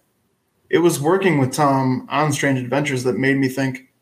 and I just heard it in my head before I say it. I can do that, and I don't mean that as a slight to Tom. Not at all. but um but no it was he was so collaborative in that respect that it you know i really thought you know i have some ideas that i'd really like to do um and there's no reason i you know i've been at dc at that point i'd been there for six years and I, it can't hurt i know most of the folks up there pretty well I, it can't hurt to say like hey i'd really like to write my next thing um and uh yeah and that's that's kind of how it came about so That's that's excellent, man. Uh, Jason, nice comment here. Just wanted to say, Doc's work reminds me of the love I felt for DC characters as a child. They smile and bring joy and inspire hope through their line work. You know, it's it's true. I, listen, I love tons of Marvel, but I I have to confess, when it came to comics, I came to DC first. My Mhm. barber, uh, I my experience was getting my haircut when I was like a four year old and five year old kid, and they just had they had DC books, so I would see Carmine Infantino, Deadman, and Gil Kane, Green Lantern, yeah uh, you know all that stuff. And man, I'll tell you, I remember all those crazy designs of um, the Green Lantern Corps. You had the the tree Green Lantern, and you had um, uh, Tomar-Re, and uh, you know half Yeah. And half uh, Green Lantern. You know, various guys like that. It was oh no, like all those designs. And Deadman was just so interesting and exciting. Were you uh, were you a DC kid first or a Marvel kid? Where where where did it start for you, uh, comic wise? it's so i didn't really read superhero books as a kid but this was during the time of batman the animated series and Sure. Uh, and fox's spider-man cartoon and x-men um, so that's how i got and you know and i watched um, it must have been nick at night but i watched reruns of the george reeves superman show Sure. with my dad Um, so I got most of my superhero fix through TV. Um, and in that respect, I mean, Batman was king for me. So it, I, I guess you could say I was a DC kid, but even then, I didn't, I didn't know the difference between DC and Marvel. I didn't know that they were different companies. I really liked Batman and Spider Man and the Ninja Turtles. Those were my guys. No, that makes sense for your era. Absolutely, man. So how did how did your discovery of Shazam and love of Shazam happen? I was vaguely aware of him, um, just kind of because you know the the Ordway Krause series was going at the time. Sure. So the so the like two times I think I went into the comic book store, I would see it around. Um, I don't know that I really was aware of the character beyond the the absolute barest description of him. Um, but it wasn't until later when I got into comic books after kind of falling away from superhero stuff um, that I kind of came back around to Shazam and and it was it must have been that original graphic novel that Jerry did with that was reestablishing Cap's place in the DC universe and um, that must have been what what hooked me now that I think about it. But uh no I, I you know I, I I was mostly aware of stuff on the fringes. Like I knew more about the mask than I did than most superheroes. Absolutely. Um, because because he scared the hell out of me And was that through the movie or through the comics? Well, th- yeah, I mean, I knew I saw him in the movie first, but then I would see the Dark Horse stuff at the comic book store. Yeah, and I remember my my mom let me buy a bunch because she was aware of the movie, and I took it home, and there was there was something with like the mask unleashed a barrel of monkeys with chainsaws on a crowd or something. And it, I was just like, this is the scariest thing I've ever seen. um, Have you talked to Jerry Ordway about Shazam and Captain Marvel and the family? Yeah, uh, a few years ago, it must have been Heroes Con. They put Okay. Jerry and I on, on a on a panel to talk about Shazam. Oh, that's Um, great. And I, I Jerry's been so kind to me over the years. Um, him and Pete Krause both Oh, wonderful. Sure. just been. I've known Pete for a long time now, and when I um, when I first got the convergence Shazam gig, he we'd been talking for a long time before that, and he knew what a big fan I was. Uh, Pete brought me a um, Mego Captain Marvel that he had laying around, and this I'm gonna. I mean, I'm sure. I'm sure you can get this anywhere, but Pete, it's it's just a Thunderbolt pin, and but Pete very kindly he gave it to me, and he had this little thing about like "Welcome to the Captain Marvel Club," and he was he couldn't have been sweeter. He's one of the my favorite people on earth. He's no, he's great. I'm so glad you mentioned Pete. Uh, he's terrific, and I've loved everything that he's done with Waid on uh, both when they were doing their digital Thrillbent comics and the Mhm. whole Irredeemable series and everything. No, Pete's Pete's terrific. That's that's great. My first exposure to Captain Marvel, it was uh, a summer trip to the Wisconsin Dells, and I don't know if it was in the hotel or some gift shop along the way or whatever, but they had that big 70s Treasury edition. It was the white cover, and it's Yeah. and it's Cap and, and Billy's in front of him, and you got you know with one magic word Shazam, and uh, you know it's this great Superman pose. I had no idea who Captain Marvel was, and my Right. dad sees me looking at it, and he goes, "Oh, hey, that's Captain Marvel. You want that?" And I'm like, uh, "Yes, please. Can I?" Goes, and it was great. And truly, like I'm like seven, and you Yeah. know he's he's like in his in his forties, and he's like. Oh, this is one of my favorite heroes, man. He goes, look at it. There's Dr. Sivana, and he's name checked Tawky Tawny. And I'm like, Dad, I had no idea you were into comics. This is great. Oh, that's so cool. Yeah, it was like a new dimension of my father's son uh, bonding with my dad and everything. It was it was just wonderful, man. You've got uh, That's very nice. yeah, man. James Bunt, uh, a couple good questions here. He wants to know what tips or advice would you give costume designers on bringing superhero costumes to life? I'm assuming he means like for movies and shows and He stuff. did. He, fo- he followed up and added in the movies. Yes. Okay. Um, I I don't know. it's, it's such a different it's such a different beast when you when you really I mean because they, have tried in the past where it's like a one to one, literally bringing what's on the page to, and it doesn't all you know depending on the character of course, but Agreed. it doesn't always quite work just because there are a lot of things that we as readers the same way like you could draw a simple face but the reader doesn't think about the fact that it's simple. The reader just sees the face, and they and what they're responding to is the the life that the artist puts into it. It's the same way with costumes, where the reader is just accepting what we see on the page for what it is. When you see that in real life, it does. It's not the same. Um, which is kind of how you end up with the Superman suits that look that have the texture of a basketball. yes, or Henry Cavill's uh, Man of Steel outfit. Yeah, absolutely. Which you know, in, in in my opinion, is overkill. But it's I, you got to do something with it. I get that. Well, you're Um, right, Brandon. Brandon Routh uh, in the Singer Superman Returns. It was right. Yeah. It was on model. But you're right. There's something. You know, they again. It's the problem with spandex. You know, the X Men guys and and Singer had that problem in Yeah, the yeah. '90s when they first started doing the X Men movies, and they Yep. put them in the leather outfits, and it's like, yeah, spandex doesn't work. And uh, you know, no, you're right. It's it's got to be the right the right lighting, the right costume, the right circle, the right the right actor. yeah, exactly. Like you never know how it's going to fit on that specific person that it's going to. I think there's a lot of great costumes now that honor what's come. You know, in the past, some of these characters are almost 80 years old now. Um, hundred percent. Yeah, yeah. that that honor you know the character's history while maintaining a, a, a degree of believability in a modern context. Um, but it's tricky. I you know it, it would be the same thing that I would say about designing characters for the page. It's about simplicity. Uh, it's about shapes, the the overall shapes. Um, it's about the silhouette.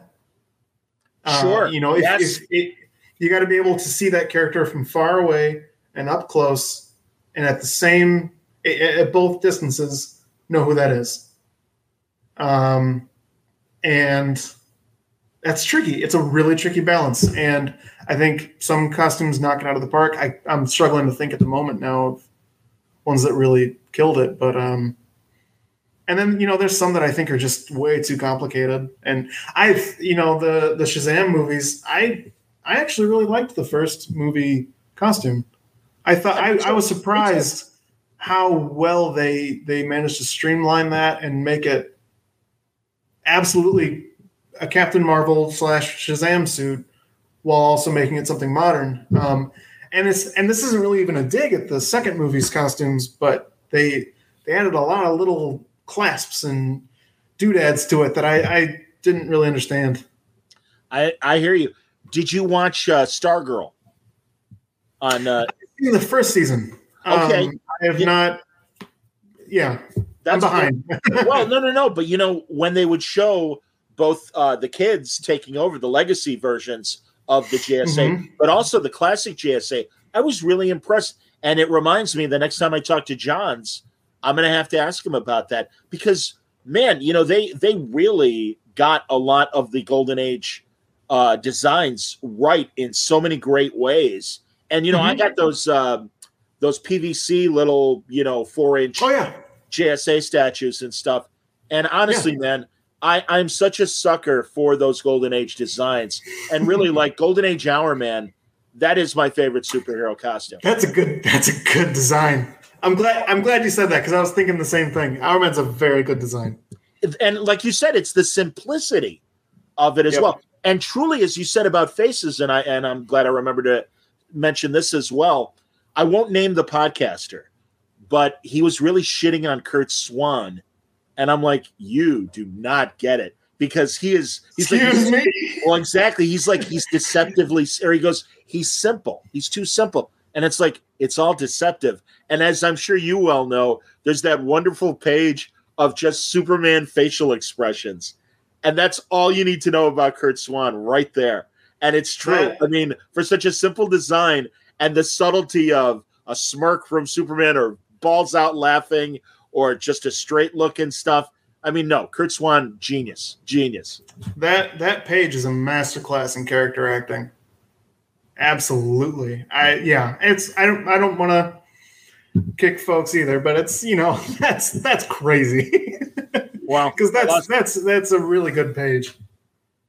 I lost a lot of a little respect for the guy after he said that, and it's like, and I've never confronted him about it because that's never going to work out well. So it's okay. Sure. You know, people can people can have their opinions. It's all right. Uh, uh, Jason Garza says uh, the Fleischer suit in Superman and Lois is, super, is superb. I agree. I'm, Yeah. I'm really glad they brought that classic look back. Uh, the uh, the Fleischer suit and that one and the Kingdom Come suit that Routh wore were both fantastic. I man, I am so glad that they cast Routh as Kingdom Come Superman in that crossover. It's so funny. I was talking to Guggenheim last night, and I'm sure I've mentioned to him in previous conversations, but it was so like justice for Brandon Routh because he was so great in Superman Returns, and the Mhm. little problems with that movie had nothing to do with his performance. Um, you know, Yeah. like I mean, certainly, and especially now in the current age, you know, when you got when you got Superman kind of like spying on Lois and her husband, it's like, yeah, that's a little creepy for Superman. Yeah. That's not cool. And and again, I think it was an innocent scene that, uh, under today's lens, can get reinterpreted as much creepier than deser- deservedly so. But no, Brandon Sure. is. Brand, I mean, Brandon's got everything going for him, much like Henry Cavill, in terms of he's this big, good-looking guy that so exudes both Clark Kent and Superman. It's like, and and also, isn't it interesting because Tyler Hoechlin looks like he's maybe five foot nine, maybe maybe 170 pounds, and he got he is goddamn Superman. He's great. I get the feeling he's one of those guys that is probably if you're standing next. I mean, I'm not a tall guy, I'm not but even. if I'm if I was talking to him, I'd be like, "Oh, damn, you're tall." But you know, some folks, the camera just makes you look short. that could be. You're right. That could be as well. It just seemed like he and uh, Melissa Benoist were uh, like kind of the same size. Might be, yeah. And again, I'm I'm so fine with it because he's great. I have to confess, this season is troubling for me because I don't want to watch Lois Lane dealing with cancer. I mean, I get it from a dramatic standpoint. Oh, spoiler! spoiler! I'm, I'm sorry. No, I I had seen something about it. I'm behind on most anything comic book related. I'm I'm pretty well behind on. I've seen the first season and a half. Of Okay. Superman Well, last I won't spoil. Last season was amazing. Okay, Last that's what I hear. Great. They they took an idea, and everyone who's watching and listening knows what I'm talking about if they watched it. I won't spoil it for you unless you in, on the ch- off chance you don't know. But I was really impressed because it it could have been much clunkier than it ended up being, and it re- I thought it was a brilliant interpretation of a classic Superman trope. So Okay. you know, um, oh, uh, Ritesh says I remember Frank Quitely talking about how while designing modern superhero outfits in the 21st century, he was looking at a lot of the outf- uh, outfits of athletes for inspiration. With Dawn of DC, have you made new designs for any of these current characters moving forward? And again, if there's Um, something coming. I don't want you to obviously spoil, but yeah, have you have have they used any of your designs? That's a great question. I'm trying to remember. Um, I'm not. Nothing's coming to mind off the top of my head, but you know, I've I've done that kind of work in the past where it's and it's not my f- favorite thing to do. I typically, if I'm designing a character or a character's outfit, I typically want to be the one who's going to end up drawing it in the book. But I've done the job a few times where I'm just designing it for somebody else to take take on their own book, and it's a tricky because because we're all so different now, especially as we've all kind of veered away from a house style to speak of. Um, we're all kind of bringing our own thing to these characters, and I, I'd much rather let an artist kind of do their own thing with a character than feel like they have to stick with something I laid out. You know, the the way I design a character is very much for me, knowing that I'm going to draw that character a billion times.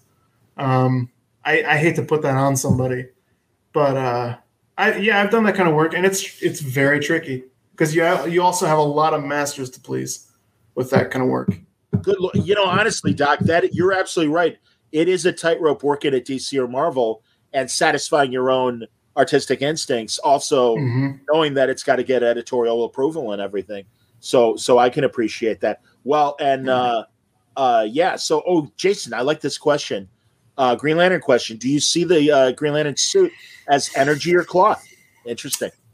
I think this is again when I was talking about the the difference when you're translating these from page to screen, the way the reader interacts with that costume, we don't really think about it unless we're seeing Hal or John or whoever, you know, do the thing with the ring. where it kind of we don't we don't really think. And same thing with like the Flash when he when it pops out of the ring, we're not genuinely thinking about like, well, how does it fold up in there, and how does it cloth shouldn't be able to fold that many times. Um, none of us are thinking about that. But it, my approach is I know that story wise, it's energy, it's will, power, it's thought, Okay. what have you. Um, but I'm going to treat it for the most part like a suit he has to put on. If we're saying that Hal, for instance, this is a manifestation of what he thinks a uniform is, there's a good chance it's going to have seams on the gloves because that's what he knows. Sure, absolutely. Um, yeah. So I think it depends on the character uh, specifically because maybe I wouldn't do the same thing for Kilowog or any other number of alien lanterns. Um, I understand. but it's hard Well, to say. That's why you go back to that original showcase story, and it was Abin Sur's spacesuit. I mean, it really was. I always took it as cloth when I when I saw it in that original origin and everything. Um, James wants to know, and again, as a Spider-Man fan, any thoughts of uh, Into the Spider-Verse, which is starting up pretty pretty soon. I'm so excited. I that first one was one of my favorite movies in years, and down to the like one of those things that I didn't see coming for years. I felt like we need more feature film animation for superhero, like for for these superheroes, because there's so many of these characters that are either floundering or they can't seem to quite find a take on in live action that would kill it in animation. Shazam's one of them. I I think it's you know whatever your opinion on the live action movies, I think a Shazam animated movie would destroy kids would eat that up. I agree with him. Um, so anyway, I I didn't see Spider Verse coming when it when it first released years ago. So I took my daughter to it and had a great time, and it that just hit me like a ton of bricks. And I instantly I had to. The soundtrack is amazing. Um, the the composer Daniel Pemberton is incredible. He did so many amazing things on that score. Yeah. I went and got the art book, you know, just and finding out that people I knew had worked on it and getting to talk to them about like, why'd you do this? And what, you know, what, how did you do this? And, um, I am so excited about the second one. My son and I have been talking about it all week. That's great. you know, honestly, man, um, I love the DC animated movies. I think they've been great, and I think from the Timm era to the James Tucker era to the current era and stuff, they're Mhm. terrific. But the the visual choices that were in the first Spider Verse movie and now this new one, I mean, they just go to town. And also, too, was it? um It wasn't Ms. Marvel. What? What? Oh, it was. uh uh uh Devil, Devil Girl, or D- Dinosaur. I forget the Marvel. Yeah, uh, yeah, yeah. Um, Moon Girl and Devil Dinosaur. Moon- yes, Moon. Thank you, Moon Girl and Devil Yeah. Dinosaur. All that design stuff was terrific, and it's those kind of choices and experimentation that I want to see more in superhero animation because it absolutely lends itself to that, and the the possibilities as we've seen in those examples are endless. And I'm really glad they're thinking along those lines because I really just think it's that's what makes animation exciting versus comic books being exciting versus live action being exciting. Yeah. Yep. So and you can see like I like looking back, you can just see where animation was kind of standing at a window and Spider Verse kind of pushed it out the window and really forced it to like evolve. You, you can see it ripple across the different studios and even comic book. I know like Mitch and I have talked about the the kind of effect that that movie had on us artistically and in terms of pushing our envelopes a little bit. It's it's just incredible. That's cool. Would animation be something you'd ever want to get into?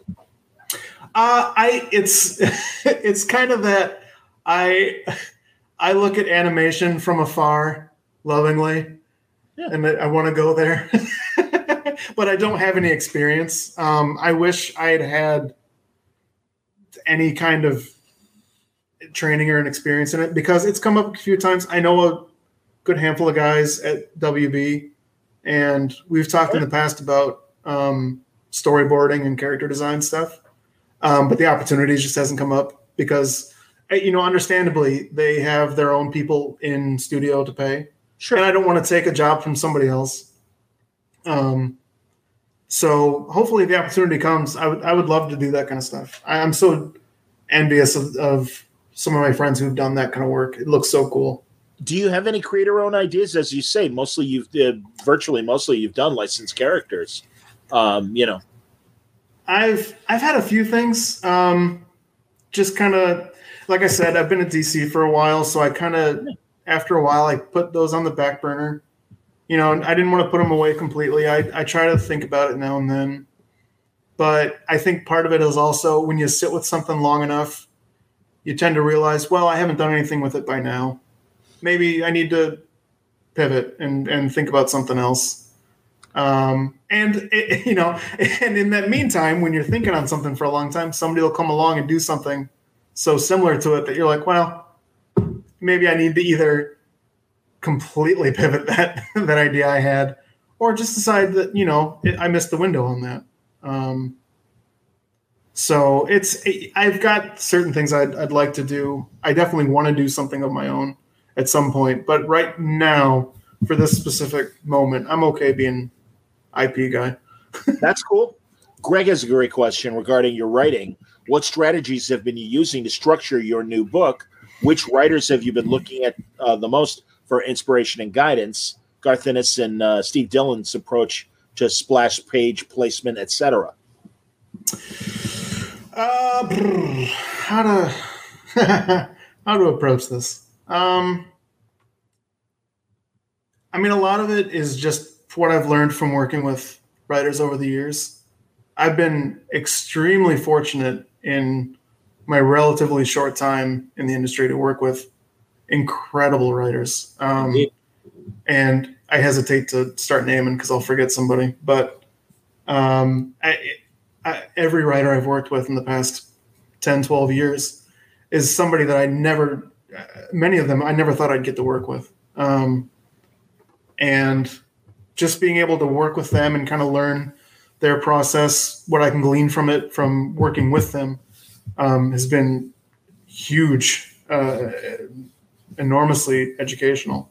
Um, Tom has been great to talk to um, since I started working on this. Uh, he, he's been very generous with his time and his thoughts. Um, so I don't, you know, I don't have a, ton of like writing books behind me that I've leafed through. A lot of it is um, instinct and what I've learned over the years working on comic books, where I felt like, and this, I, you know, this is nobody in uh, in particular. It's not a specific thing, but I would think like well, they did this, but I would have maybe done this, and maybe this could have led that way.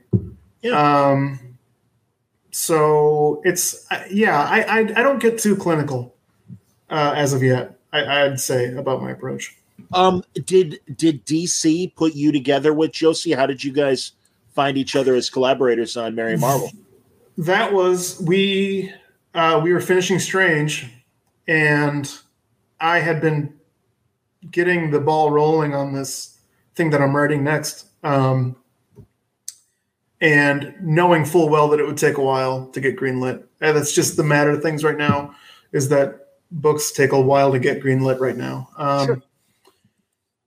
uh, so I knew that I would have some downtime. And uh, my editor, Brittany Holzherr on Strange, uh, had asked me, she said, uh, We're starting up a Mary Marvel miniseries. Would you be up for a cover?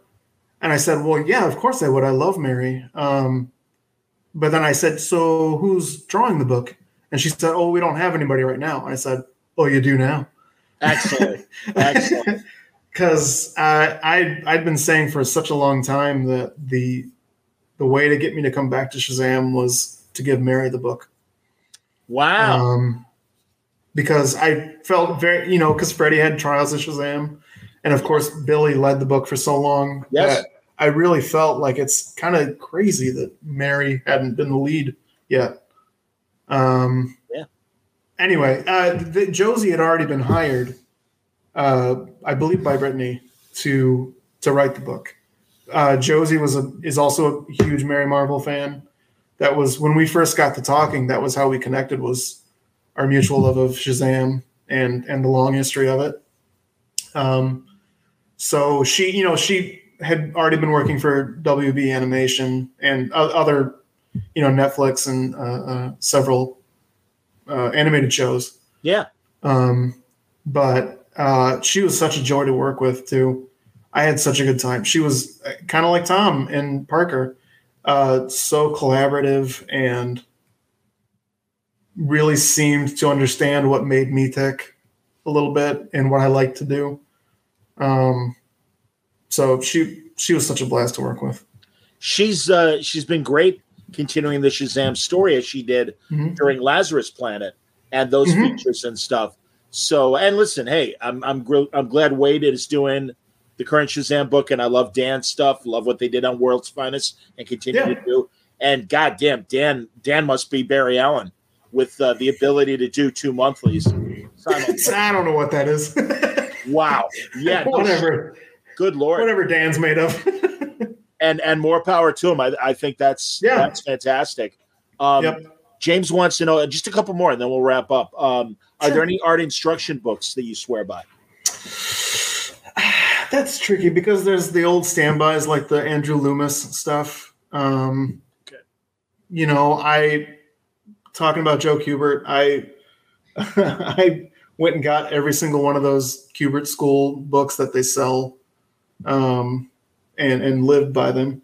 Yes, but at the same time, I, you know, I have an art degree, and I got the foundations in college. But what's your school? What was your school? Central Michigan University. It Oh, was. of um, Excuse me. yeah, well, no, it's it's because I didn't go, I didn't go to college for art. It was Okay. it was too. whenever they like, whenever the deadline is that you have to pick a major, is when I finally said, "Oh, "Okay, I'll get an art degree." Um, so I ended up, you know, I I did the the like the barest foundation of classes to get my degree. Uh, but everything I've learned about drawing comics specifically, I learned after college on my own, just from doing it. Wow. Yeah, I, and that's and I, that's what I end up telling a lot of younger folks looking to get in. Like, where do I start? What do I search out? What books do I should I go to college for art? And the truth is, we all come to the job differently. Everybody has a different route route into the job. Um, so I can't tell you what the right path is to take. For me, it's I got a pretty solid degree uh, foundation in drawing and color, and everything else is just picking it up as I go. That's great, man. Honestly, I, I really appreciate that. You know, John Hickman, before he started pairing with artists, pretty much uh, did the same thing with graphic design and just kind of Right. figuring things out on his first creator owned books. Um, Jason wants to know uh, JLA or JSA for you? I mean, JLA. I guess I don't. I don't think of them as like one or the other so much. Yeah, we don't have to Um, choose. I, I so I know it's sometimes it's those Elvis Beatles like which is better, and it's like Yeah, yeah. but in the real world, we don't have to choose. They're both great, Right. So no, I get it, man. Although I will admit, you know, I think I was really lucky growing up in the '70s, and those hundred-page spectaculars that they'd have a front new feature and then a bunch of reprints in the back really Mhm. got me into the JSA because they would reprint those all-star stories and stuff. And it's like, who the fuck are these guys? And, and, and I read that uh, showcase of Doctor Fate and Hourman, their team up, where uh, Alan Scott Green Lantern shows up, and I'm like, that's not Green Lantern. He's got blonde hair. And what's with Yeah. the weird costume and stuff? The purple cape. immediately I, I fell in love with Alan Scott, and like he is like my favorite Lantern. As much as I love Hal and all the other guys and stuff, it's like Huh. fun. And really, when James Robinson and uh, Paul, damn it, now my brain freeze, uh, the Golden Age book, where uh, you know, Oh, Paul Smith. Paul Smith, thank you, man. Yeah. That that post-war story of the JSA, and just how Mhm. Johnny Quick is like, you know, Alan's Alan's the man. You know, they all they all respect like Alan uh, Alan Scott Green Lantern is basically the Superman of the All American line of heroes. When Mhm. you had National and you had All American and stuff, and it's Right. like, no, I get it, man. He's he's the best, and he's so he's he's just this natural leader. The way that James wrote him and Paul drew him and stuff. Ah, so good. Oh yeah. So that's so funny. All right, a couple last ones. Uh, James wants to know if you're a Super Friends uh, fan. Yeah, I mean, I think as much as anybody else. Um, I got a couple of the DVDs in college, and my my kids and I watched them and the the uh, the Aquaman cartoon from time to time. Oh, that's great. The 60s Aquaman cartoon, sure. It's that show cracks me up. The way everything about that show is so weird and funky. The like half the none of the characters can agree on how to pronounce Aquaman. It's amazing. I got to rewatch. That's fantastic. I never noticed that. half, there's there's these like old Atlanteans who half the time are just like down there pointing up above as Arthur swims away, going, "Oh, there goes Aquaman." Aquaman, that's right. Meanwhile, Cracks me up. Aquaman using his underwater abilities, and I just love that it's Ted Knight as the narrator on the Super. Yeah, stuff. yeah, And very much in his Ted Baxter voice. Meanwhile, Mhm. later at the Hall of Justice. Um, so, and then finally, Greg says uh, he wants to know what are the biggest non-comic influences on your new book? Any movies or books you can talk about? Again, I, uh, you know, yeah, I will caution you because I don't want you to spill. Sometimes, you know, they're fishing for facts. Yeah, But he said, you know, as an example, he's like Tom likes to repurpose and remix plots from old movies, for instance. Absolutely. he does. yeah. I don't have my trunk of noir movies that um that's really tricky because as i think you suspect if i were to say mo- any one of them it would probably be a spoiler Yeah, all right. We Um, um, your hand. It's all right, buddy. I, you know, one that I think, uh, so that's not a huge and like, it's not. I don't want anybody to hear this and think, oh, that's the book. But um, planes, trains, and automobiles is one of them. The, that's one of my favorite movies, and it's not. The book I'm doing is not a comedy, but there is an aspect of that to it. Interesting. Okay, that's very good. I was expecting like Clint Eastwood or somebody, and then we could jump and go, "Oh, he's doing Jonah Hex." Sure, of course, I'd love to do Jonah Hex. dude. Oh my Ooh, god, I'd And love I- to do a western. Yeah, I've told I've told Jimmy and Justin Gray, Palmiotti and Gray a million times that run on Jonah Hex, and also, God, it's a shame, uh, Doc, that you weren't one of the artists that they tapped for that run because Darwyn's That issue was- and so many other great artists just put their stamps on Jonah Hex, and they were all such great done in one single issue stories. The best, man. that was just before my time, and I I kick myself all the time for it. And I've I've made it very well known to to Jimmy that that's something I would have killed to, to have worked on because I I love westerns. Um, and yeah, Darwyn's issues.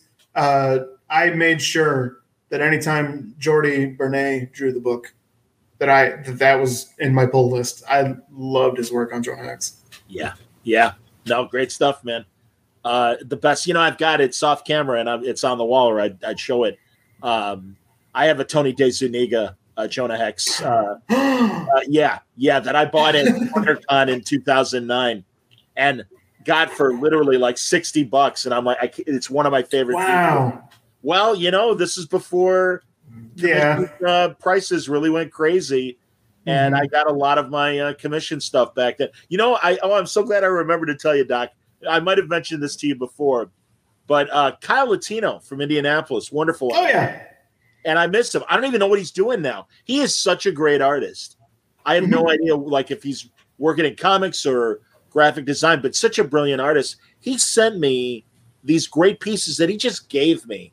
Uh, he knows I'm a massive Patrick McGoohan, the prisoner fan, and he made this wonderful combination of Patrick Yeah. Number six and a Sean Connery 007 and they're there and it's a beautiful shot and it's and the number six and seven behind them so that's great but in the mailer he sent me it had this great iron fist that apparently you drew on a, on a What a mailer.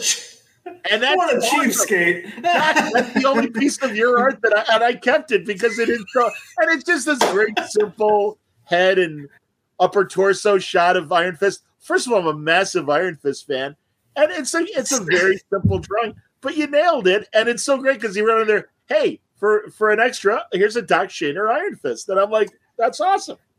That's so. I used to do that for friends, and Kyle at the time was a huge Iron Fist fan. Um, so that's yeah, that makes that sounds about right. It's so funny you mentioned that because like at least two or three of the stories I've I've told tonight, Kyle is just on the edge of them. Oh wow! Like Kyle and his brother Jason are the ones that dragged me to that first convention to meet Joe Kubert. Wow, that was all. I, I probably there's a good chance I may not have done it if not for them. So the, those two mean the, the world to me. He's a brilliant artist. He drew um, for my boxing podcast the image of the Big Bout podcast, and it's two fighters in mid fight and everything, and it's Yeah. it's beautiful and so classically inspired by wonderful oil paintings of boxers through the years. And no, Kyle's a brilliant artist. I, I really I know he was working with a few of our mutual friends as far as doing little stories here and there. And yeah, I, Mhm. I don't know what's happened to him. I hope he's I hope he's well. I hope he's still drawing, and I hope he. I would love to see him get back into comics at some point.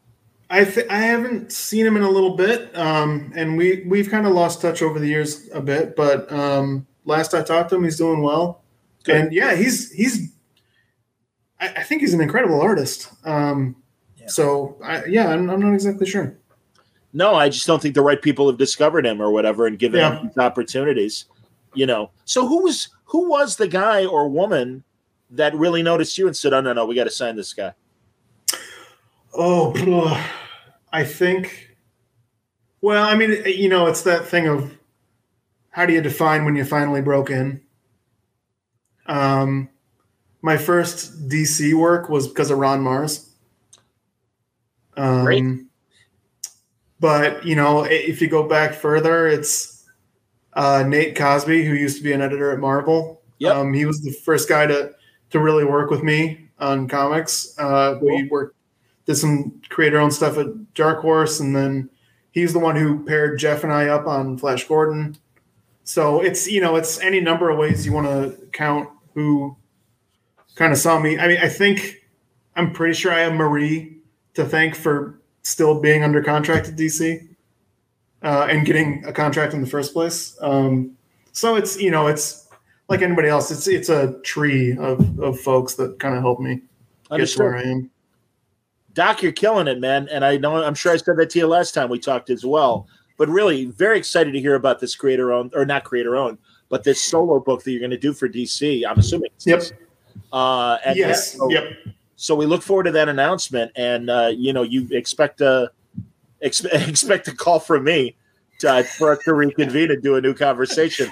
Hell, even Yeah. before the book starts, and certainly as as uh, I don't I don't even want to know if it's uh, a 12 issue series, if it's a five issue series, whatever it is, we'll wait and get our we'll wait and get our announcement when it happens. But it is wonderful that uh, DC recognizes how great you are, and you know, I mean, from especially based on the great questions we got tonight and stuff. Uh, We're all loving it, man, and we're we're excited to get more from you. So congratulations. Thanks so much, John. Great talking to you as always. Everybody, Yeah. thanks for watching. Thanks for listening. Uh, thir- um, I got to do my calendar in my head. Oh, Thursday night is uh, is going to be uh, Van Jensen is coming on Oh, great. and stuff. Yeah. So yeah, awesome. yeah, it's been a great week, man. I was talking to Guggenheim yesterday, and uh, Mhm. my buddy Bill Dettloff, who's a great boxing writer, on Monday. I got I you tonight. I got I got Van. So uh, yeah, Yep. this will be great, man. Uh, so everybody, check that out. That's tomorrow night. Thanks for watching tonight. Until next time, everybody, stay safe, stay happy, stay healthy.